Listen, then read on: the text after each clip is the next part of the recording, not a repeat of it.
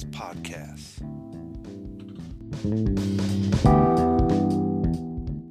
when uh, Star Trek and the silliness that was, you know, beat me up, Scotty, you know, all this good stuff. When I was stationed out here at White Sands Missile Range, we were working on the phase problem of transferring atoms from one place to another. This was in 1970. Oh golly, 1976, 77. And uh, no, I get, I, yeah, 76, 77 was when I was out there. And we were already working on beam transfer back then. And, uh, transportation. Yeah. I Yeah. was in Holloman when you were, because I started in '77. You started but I in went. 77? I went Yeah. with. Dyn, I was with DynCorp, which I, was uh, a contractor. I went into the military my second tour of duty in seven. Let's see, I went in '72, '76, I guess 70, 77 is when I was out there. But yeah, and some of the stuff they had underground that they were testing and stuff was mind-boggling. It really was. I remember when we were testing the Hawk missile one day, the engineers brought out. It was a little box about the size of this. It's a little telephone, a little thicker than this. Okay. They attached it to the back end of that rocket engine, and it doubled the speed of that rocket. That little box. I have no idea what it was, a computer of some kind, I'm sure, but it doubled the rate of fuel burn on that bird. And I mean, when that puppy took off that launcher, it just went, and it was gone. We lost it. I mean, Warp downrange, we literally lost it. Warp speed, huh? It- Yeah, warp speed, that's something that I've discussed with other people too. How you do it, how do you achieve it. So what were you in? You were just a unit. Huh? What unit were you in? Good Lord, I can't remember my No. unit numbers. I really No. can't. And and in some stuff that I was in, I couldn't tell you if I did because it's still secret. I mean, when I was overseas, the stuff that I did, I was not allowed to go across the border into East Berlin because of my top Well, they, they took us in, okay, but, and uh, we had to track track the. It wasn't satellites. It was uh, Yeah. it was tracking the stars. So they wanted the position they were giving you by giving you the star. You know, in other words, they, they told you what star to zero in on, and all you did was track it all night long.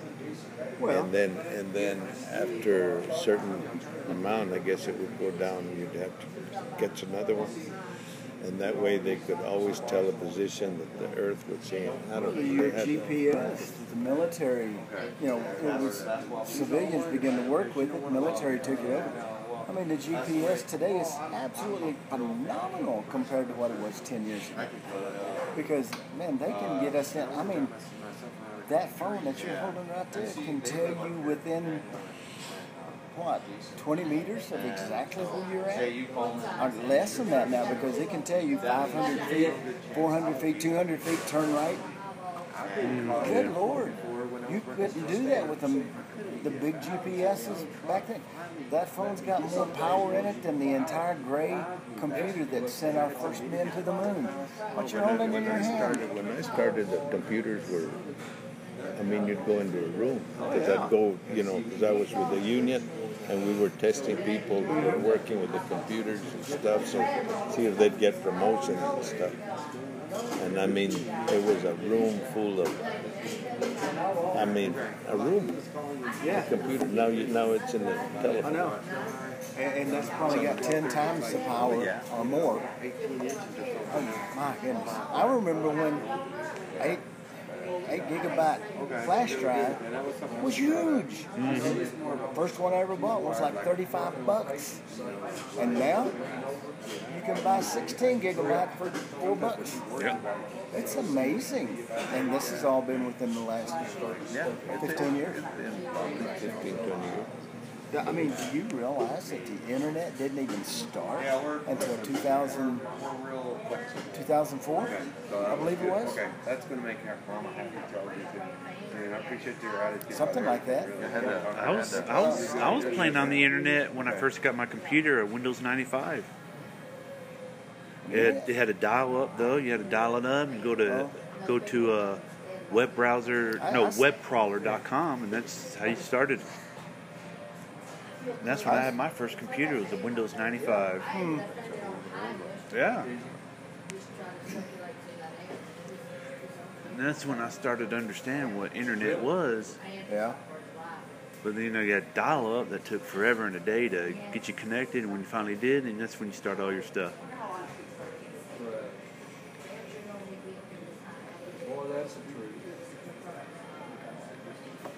You looking it up? Yeah, because I just saw it the other day, and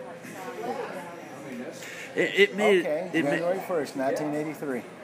okay, yeah. Yeah, a little before what I was thinking, but I yeah, had a, I had a cousin that was into computers years and years ago because that's when what he did in the military.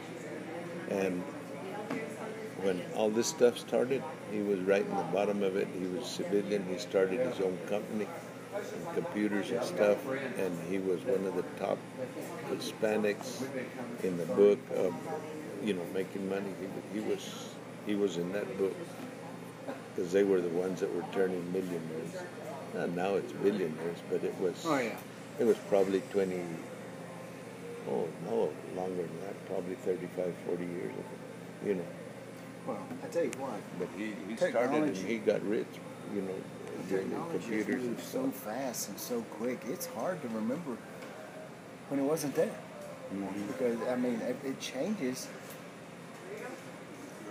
What they had five years ago, some of that stuff we're just now getting ourselves. But they've been practicing and they've been studying and they've been trying. You That's know? why mine, and your phone, no, your phone is, is, is better than mine. it's got more stuff. This this is But it- yeah, it- and, and it's got more stuff than I ever, have ever really, used. you know, if you want to do any mechanical work, all you have to do is just bring it up on the phone. It's there. and tell you how to do it, Yeah. everything. YouTube. Yeah, And you YouTube. can, yeah, and you can I'll order tell it you what, after having gone as a gunsmith, after having gone through all of my schematics, after having found everything I could find out about some of the stuff when I was first starting out, I'd finally resolved and go to YouTube, tap it in, and boom, there it is. And it would walk you through exactly what I needed to do. And it's amazing. Yeah. They're good. They are good. Well, that's that's how my wife figured out how to uh, to fix the washing machine. Uh huh. She went to YouTube and it told her how to what the problem is. So order that piece, put it in there, ex- Uh-huh. explain how to put it back, put it all in there, how it worked. There it is. My washing machine's working. I know. All Yeah, because well, of I, I left in my, you know, the stove quit, the, you know, automatic stuff. Like, "What the heck," you know. And uh, so I ordered, and that was years ago. Yeah. I ordered the part and everything. You know, it told me exactly which part to go get. And ordered it. Put it back on. That's it. YouTube. Yeah. Oh, you know what? It's time to go read. Okay. I think it's time. Oh, I gotta, I gotta stretch this hip's what I gotta do.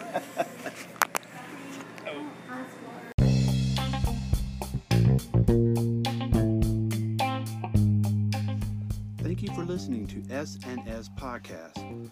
If you have a show idea, or if you would like to be on the show, which I really hope you would like to be, send me an email to sspodcast at yahoo.com. Again, that's sspodcast at yahoo.com. And I might use your email on the next and upcoming show. You can also send me a message. There's a message button along with a donate button, which would be very appreciative to help keep the show up and going. Thank you again for listening to S&S Podcast.